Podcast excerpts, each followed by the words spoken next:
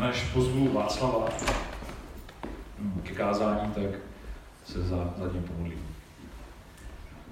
Pane, děkuji za, za tu milost, že můžeme teďka společně naslouchat tvému slovu, tomu, co nám chci říct a modlím se za to, aby si k skrze Václava mluvil, aby se tvoje slovo, tvůj duch dotýkal každého z nás, jak tady jsme a prosím tě za to, aby si nás proměnil aby to, co uslyšíme, tak aby jsme v našich životech tak plnili. Amen. Tak hezké nedělní dopoledne vám všem. Poslední, jsem měl několikrát za sebou kázání, tak to začalo praštět. Já nejsem úplně kompatibilní s těmi drátky, tak kdyby se to stalo, tak s tím prostě počítejte, abych tam přešel k jinému mikrofonu. Dnes budeme pokračovat v sérii kázání na téma modlitba. Přitom se podíváme na jednu konkrétní modlitbu, jednoho konkrétního modlitebníka. A já to schválně tak říkám, protože jedno není bez druhého. A jak uvidíme, tak velkou roli zde hraje i konkrétní situace. A proč taky nevřít právě konkrétní situace, konkrétní okolnosti, ať už naše nebo někoho jiného, bývají velmi často důvodem našich modlitev. Někdy za ně děkujeme, jindy naopak prosíme o jejich změnu, nebo o to, abychom měli sílu je unést. V Biblii je zapsáno mnoho modlitev. Já jsem zvažoval, kterou vzít. A protože jsem chtěl modlitbu ze starého zákona, tak jsem zvažoval Možíša. Zvažoval jsem Davida, Šalamouna nebo některé z proroků. Nakonec jsem se rozhodl pro modlitbu Nehemiášovu. Možná je mi tento muž nějak blížší než ostatní. A teď si přečteme a všimněme si při tom, jak Nehemiáš k modlitbě přistupuje. Jak ji bere vážně. A proč se vlastně modlí. A jeho modlitba nám poslouží jako příklad, na kterém si ukážeme štěží pravidla modlitby. Takže můžeme číst, budeme číst z Nehemiáše první kapitolu, není dlouhá, je to jenom 11 veršů. Příběhy Nehemiáše, syna Chakaliášova. V měsíci Kislevu 20. roku, když jsem byl na hradě v Šušanu, přišel Chananý, jeden z mých bratrů, s muži z Judska. Zeptal jsem se jich na Judejce, na ty zbylé, kteří ušli zajetí a na Jeruzalém. Řekli mi, ti zbylí, kteří zůstali tam v té krajině a nebyli zajati, jsou vystaveni veliké zlobě a potupě. Jeruzalemské hradby jsou pobořeny a brány zničeny ohněm. Když jsem slyšel ta slova, usedl jsem a plakal. Trochlil jsem několik dní, postil jsem se před Bohem nebes a modlil se k němu. Říkal jsem, ak hospodine Bože nebes, Bože veliký a hrozný, který zachováváš smlouvu a jsou, jsi milosrdný k těm, kdo tě milují a zachovávají tvá přikázání, kež je tvé ucho ochotné slyšet a oči tvé pohotové vidět, abys vyslyšel modlitbu svého služebníka, který, kterou se před tebou modlím ustavičně dnem i nocí za syny Izraele, tvoje služebníky. Vyznávám hříchy synů izraelských, kterých jsme se proti tobě dopustili. Hřešili jsme, i já a dům mého otce. Počínali jsme si vůči tobě hanebně. Nezachovávali jsme přikázání, řády a práva, které jsi vydal svému služebníku Možíšovi. Rozpomeň se, prosím, na slovo, které jsi přikázal svému služebníku Mojžíšovi. Spronevěříte-li se, já vás rozptýlím mezi národy. Když se však obrátíte ke mně a budete má přikázání zachovávat a podle nich jednat, pak i kdyby někteří z vás byli zahnáni až na okraj světa, i odtamtud je zhromáždím a přivedu na místo, které jsem vyvolil, aby tam přebývalo mé jméno. Vždyť to jsou tvoji služebníci, tvůj lid, který si vykoupil svou velikou mocí a silnou rukou. Ach, panovníku, kež je tvé ucho ochotné vyslyšet modlitbu tvého služebníka i modlitbu tvých služebníků, kteří usilují žít v bázní tvého jména. A dopřeji dnes zdaru svému služebníku a dej mu najít u onoho muže slitování. Byl jsem totiž královským číšníkem. A my se nejprve podíváme na osobu modlitevníka, abychom pak víc porozuměli té modlitbě. O Nehemjášovi víme, že byl potomkem judských zajaců, přesídlených za krále Nabuchodonozora z Jeruzaléma do Babylonu. V době Nehemjášově, tedy asi o 150 roků později, už však nebyli u moci babylonští králové. Vystřídali je Peršané. A Nehemjáš je hlavním číšníkem na dvoře perského krále, zřejmě nejmocnějšího muže tehdejšího světa. S jeho pozicí bylo jistě spojeno, myslím, Nehemjášovou pozicí, bylo jistě spojeno bohatství a tím pádem i zajištěný a pohodlný život. A tak by mohlo někoho překvapit, že právě tento člověk se mohl stát velkou postavou judských dějin. Že zrovna jeho, královského lokaje, povolal Bůh, aby změnil chod věcí. A já to zdůraznuju kvůli tomu, protože my máme možná někdy pocit, jako by některé profese, některé obory lidské činnosti byly už předem vyloučeny z účasti na božím díle. Nehemiášův příklad nám však ukazuje, že Bůh to tak nevidí. A proto bychom neměli soudit druhé lidi ukvapeně, povrchně a podle nepodstatných měřítek. Vždyť kdo zná? Kdo odhadne boží záměry s druhým? Jestliže má jako věřící člověk výhrady vůči některým povoláním, tak je nemusím dělat. Ale není to důvod, abych odsuzoval druhého, který takové povolání s čistým svědomím vykonává. Co když ho chce mít Pán Bůh právě na tom místě? Na Nehemiášovi tak vidíme boží zájem nejen o některé, ale o všechny. A taky o jejich společnou práci na božím díle. Stejně tehdy i dnes. Stejně při opravě jeruzalémských hradeb, jako i při budování Kristovy církve i našeho sboru. Nikdo není z této práce vyloučen. Všichni jsou zváni. Nehemiášův příběh se začíná odvíjet, když do zimního sídla perských králů Šušanu, kdybyste to hledali, to se dá najít, to město je to na severu dnešního Iránu, tak když tam přichází karavana z Palestiny, a v ní byl i Nehemiášův bratr a Nehemiáš se s ním chtěl setkat, popovídat si. Byl zvědavý, zajímalo ho, jak se lidem v Jeruzalémě žije, jak se jim daří. Jsme si řekli, že díky svému postavení u dvora vedl Nehemiáš v celku poklidný a zřejmě i pohodlný život. Nevíme o ničem, co ho trápilo.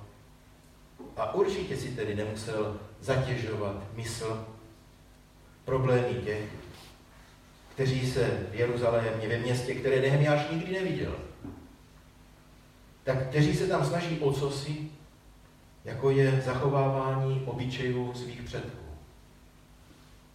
Že to už je přece minulost a prázdná tradice. A většina lidí by si to tak řekla, netrápili by se tím. A právě tady se nám začíná odkrývat Nehemiášův charakter. Začínáme vidět do jeho srdce a rozumět, proč Bůh právě tohoto muže povolal. Protože Nehemiášův zájem nezačíná a nekončí jen u něho samotného. nebo u jeho rodiny.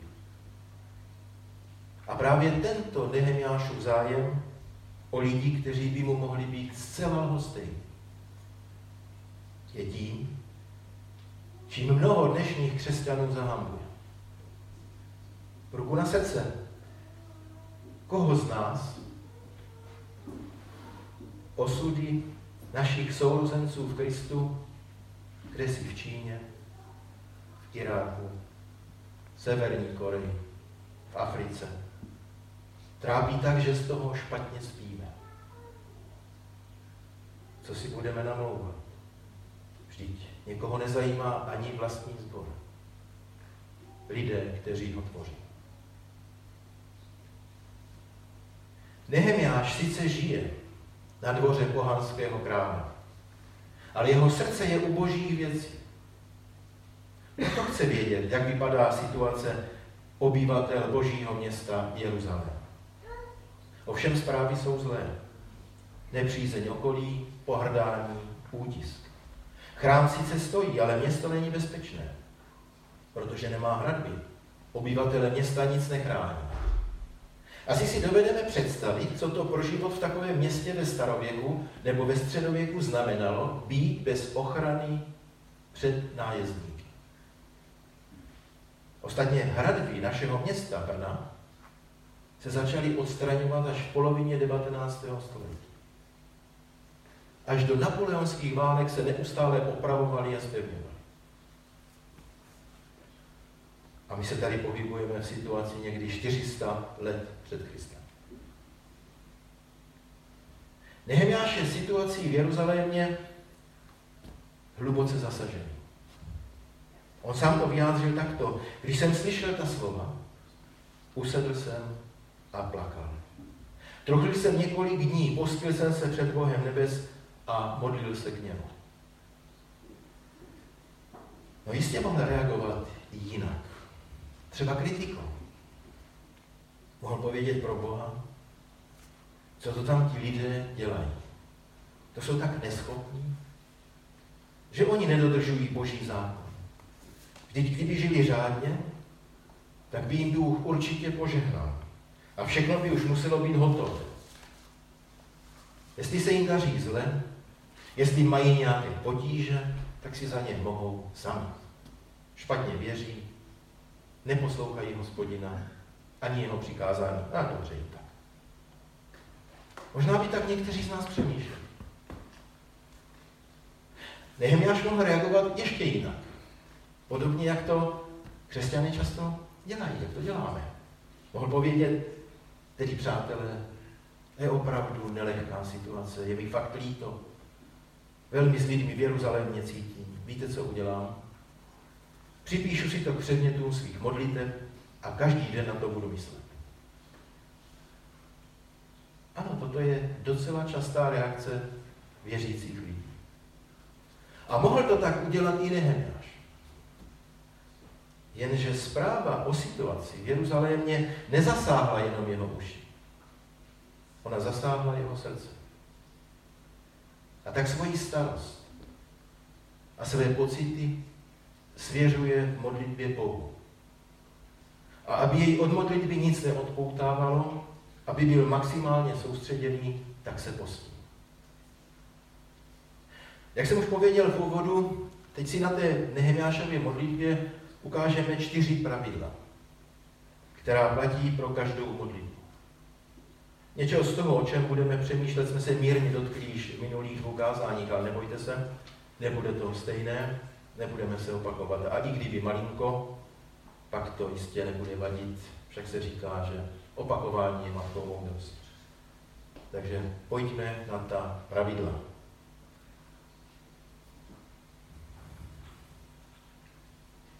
Dostal jsem tady jakousi mašinku. Už to tam má.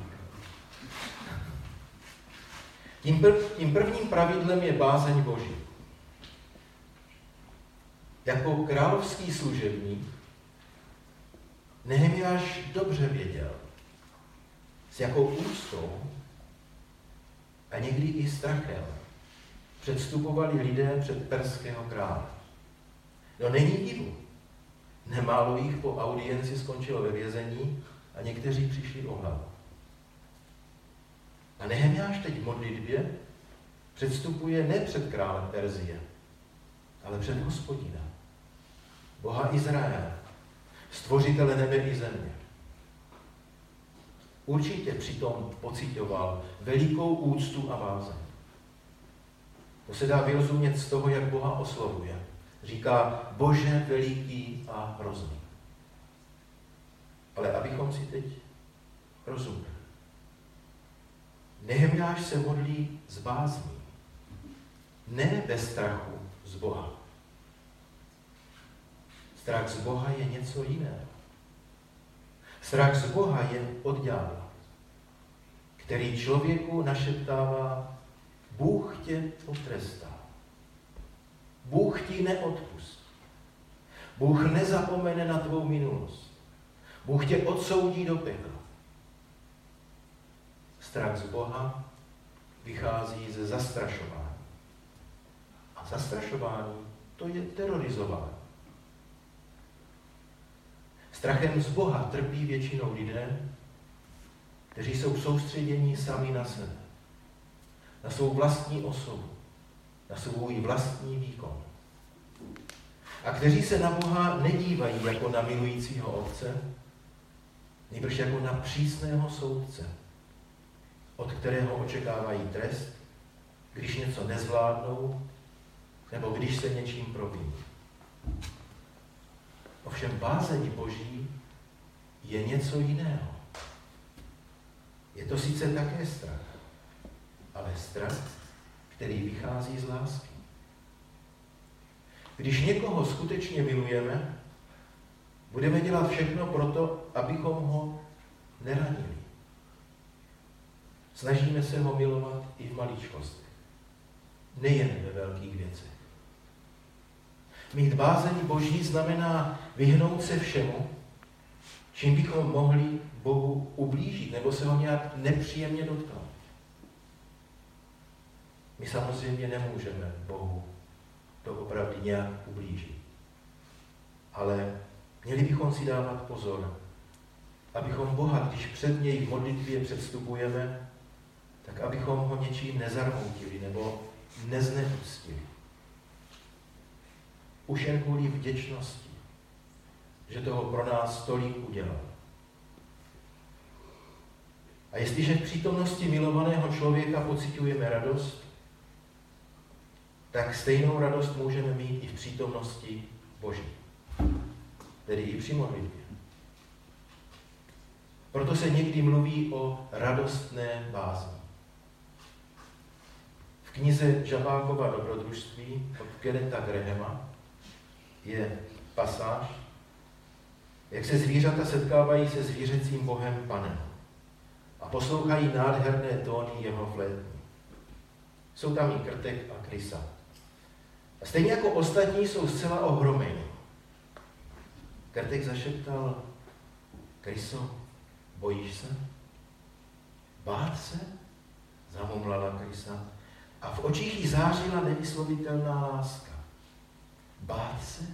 Jeho? Ne, nikdy, nikdy. A přece Krtku, bojí se. Tak to bylo to první pravidlo přistupovat k Bohu s láskou i s bázní. Nechtěl jsem říct podobně jako ta krysa, ale vlastně tak nějak. Dostáváme se k tomu druhému pravidlu. Tím je vědomí duchovní nedostatečnosti. Co se tím myslí? Jde o to, abychom byli před Bohem upřímní, možná někdy až nemilosrdně ke svým nedostatkům a slabostem. Při modlitbě se musíme vyhýbat snaze, obléct se do nádherného šatu, nasadit si pěknou masku a tak vlastně neví sami sebou.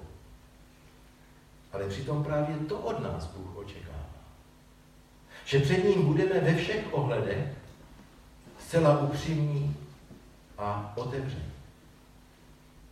Dokonce se dá povědět, že vyznání hříchu a hluboká lítost je klíčovým bodem modlitby.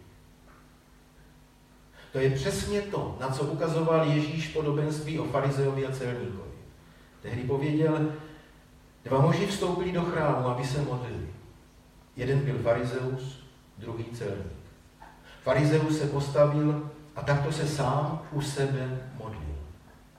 Bože, děkuji ti, že nejsem jako ti ostatní lidé, vyděrači, nepoctivci, cizoložníci, nebo i jako tento celník. Postím se dvakrát za týden a dávám desátky ze všeho, co získám. Avšak celník stál docela vzadu a neodvážil se ani oči k nebi pozdvihnout. Byl se do prsou a říkal, Bože, slituj se nade mnou hříšně. Pravím vám, říká Ježíš, že ten celník se vrátil ospravedlněn do svého domu a ne farizeus. Podívejme se, jak to dělal Nehemiáš. On ve své modlitbě na vyznání hříchu nezapomíná. Jasně je pojmenovává, když říká, počínali jsme si vůči tobě hanebně. Nezachovávali jsme přikázání, řády a práva, které si vydal svému služebníku Mojžíšovi. Nehemiáš před Bohem nic nelakuje, nic nezastírá, ale současně je velmi solidární, když říká, hřešili jsme i já a dům mého otce. Nehemiáš se nestaví do role, jakože on nic, to ti druzí. Lidé mají někdy problém přiznat před Bohem vlastní slabosti a nedostatky. A tak raději na místo svých hříchů vyznávají hříchy druhých. A pravda je to jednodušší, ale nefunguje to. Pokud nejsme schopni převzít před Bohem odpovědnost za to, co jsme udělali špatně, pak jsme v modlitbě neupřímní. Přitom jsme si před chvíli řekli, že právě upřímnost Pán Bůh od nás očekává. A pokud si dobře pamatují, tak před dvěma týdny jsme si v rámci zborové neděle řekli, že si na nic nechceme hrát. Že chceme být realističtí. Že nechceme nic malovat na růžovo, když to růžové není. Tak to taky dělejme. I když se modlíme. Nepomůže nám o špatných věcech mlčet. My je potřebujeme, podobně jako Nehemiáš, v pokoře před Bohem vyznat a být přitom zcela konkrétní. Ona totiž každá špatnost má své jméno. Tak to bylo to druhé. A teď se dostáváme k tomu třetímu. Až po vyznání hříchu, po vyznání vlastní nevěrnosti, se Nehemiáš dovolává věrnosti Boží, o které nikdy nepřestal pochybovat. Nehemiášova víra je plná důvěry. Jeho víra je vírou naděje. On pevně počítá s naplněním dávných božích slibů. A to je to třetí pravidlo. Modlit se s důvěrou a s nadějí. Nehemiáš nepopírá, že by si Izrael za své potíže nemohl sám.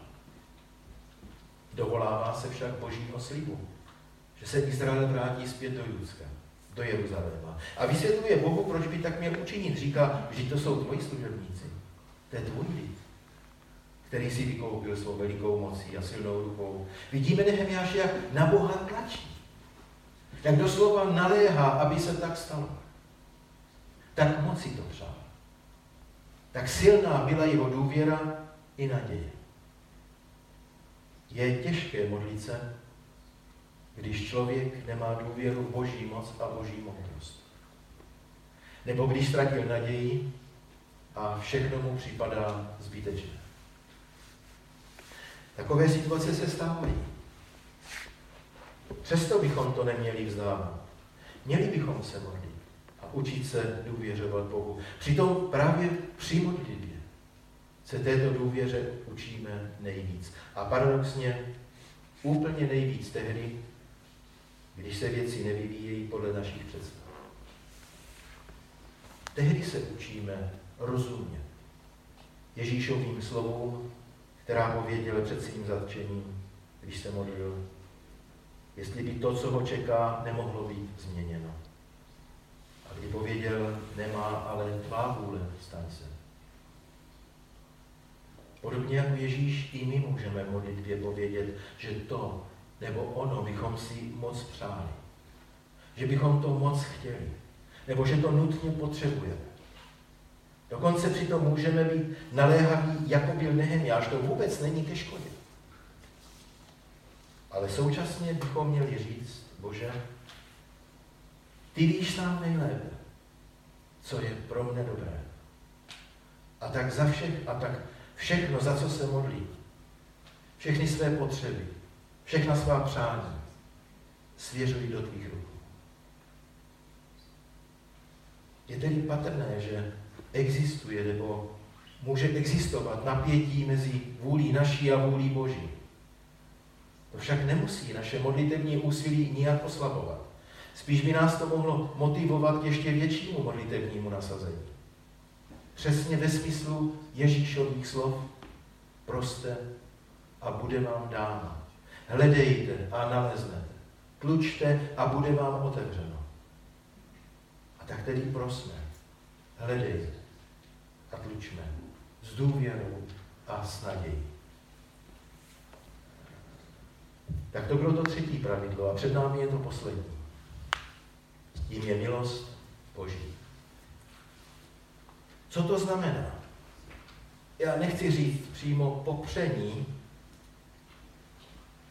těch tří předchozích pravidel, ale jejich relativizaci. Hned to vysvětlím. Přístup k Bohu nám zajišťuje pouze a jedině jeho milost. Milost založená na díle Pána Ježíše Krista. Nejsou to naše zásluhy. Nejsou to naše duchovní výkony. Nejsou to ani naše modlitby. Jinými slovy, můžeme být v modlitbách vytrvalí, můžeme být při modlení horliví, můžeme mít přitom velkou bázeň, můžeme upřímně vyznávat své hříchy, můžeme se modlit s velikou důvěrou a nadějí, přesto nám nic z toho samo o sobě nezajišťuje přístup k Bohu. Znovu opakuji, tento přístup nám zajišťuje pouze a jenom boží milost, založená na díle Ježíše Krista, na jeho obětí a na jeho vzkříšení. Možná si teď říkáte, jaký smysl tedy mají modlitby a jestli se vůbec máme modlit. No samozřejmě, že modlitby mají smysl. A máme se modlit. A máme se modlit vytrvale, z bázní, z horlivostí. Máme při nich vyznávat své hříchy. Máme se modlit s důvěrou a nadějí. Protože když se tak modlíme, modlíme se podle Boží vůle. Jen přitom nesmíme zapomínat, že tím klíčem, který k Bohu otevírá dveře, je Ježíš.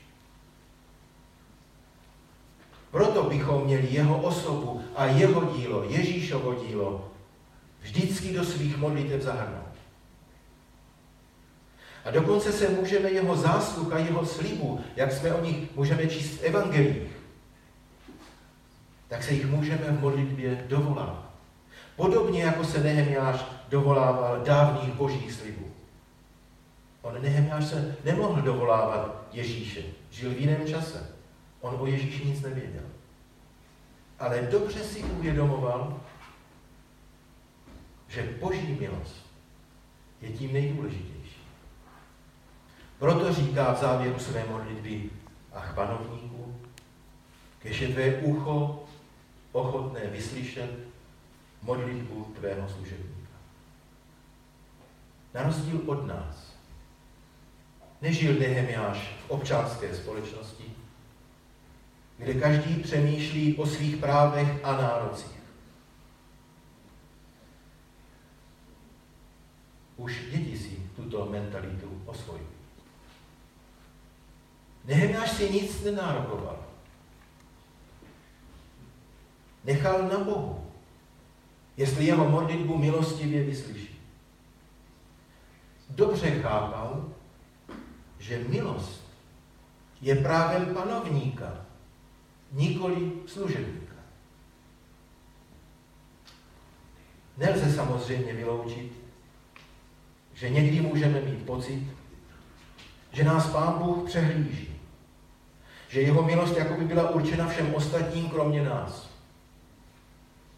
Pokud byste takový pocit měli, pak si to nenechávejte pro sebe. Ale řekněte to Ježíš. A řekněte mu to zcela otevřeně. Tím nic nepokazíte. Je to lepší, než se tvářit, jako že jste v pohodě, když nejste. Je to také lepší, než se na Boha naštvat a přestat se modlit. Dostáváme se k poslední větě Nehemiášovy modlitby. Říká, a dopřej dnes z daru svému služebníku a dej mu najít u onoho muže slitování. I tato prozba souvisí s boží milostí. Během několika denního modlitebního zápasu Nehemiáš vyrozumívá, že změna poměru v Jeruzalémě se neuskuteční sám. Že on sám se na ní bude podílet. A začíná chápat, co je jeho první úkol. Má poprosit krále, aby pomohl obyvatelům Jeruzaléma. Nehemiáš začíná rozumět božímu hlasu. A co je důležité, on je připravený poslechnout. Pán Bůh ho volá. A Nehemiáš nedělá hluchého. My se také modlíme a prosíme, aby Bůh v našem životě nebo v životě druhých lidí nějak zasáhl aby se něco změnilo, aby se něco udělalo, aby se něco stalo. Přitom nám možná uniká, že to, co se má změnit jako první, jsme my sami. Naše vnímání souvislosti, naše uvažování, náš celkový přístup. Bůh chce s námi na to, za co se modlíme, často spolupracovat. A tak na nás čeká.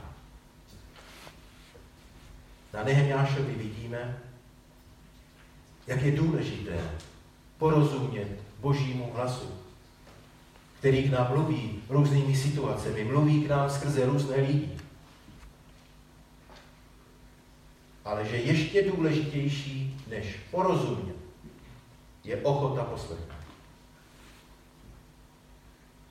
Tak to byla Nehemiášova modlitba. A čtyři principy, které nás vedou, abychom se modlili z bázní Boží, s vědomím vlastní duchovní nedostatečnosti, abychom se modlili důvěře a v naději a spoléhali přitom na milost, která se stala Ježíši Kristu, našem Pánu. Amen.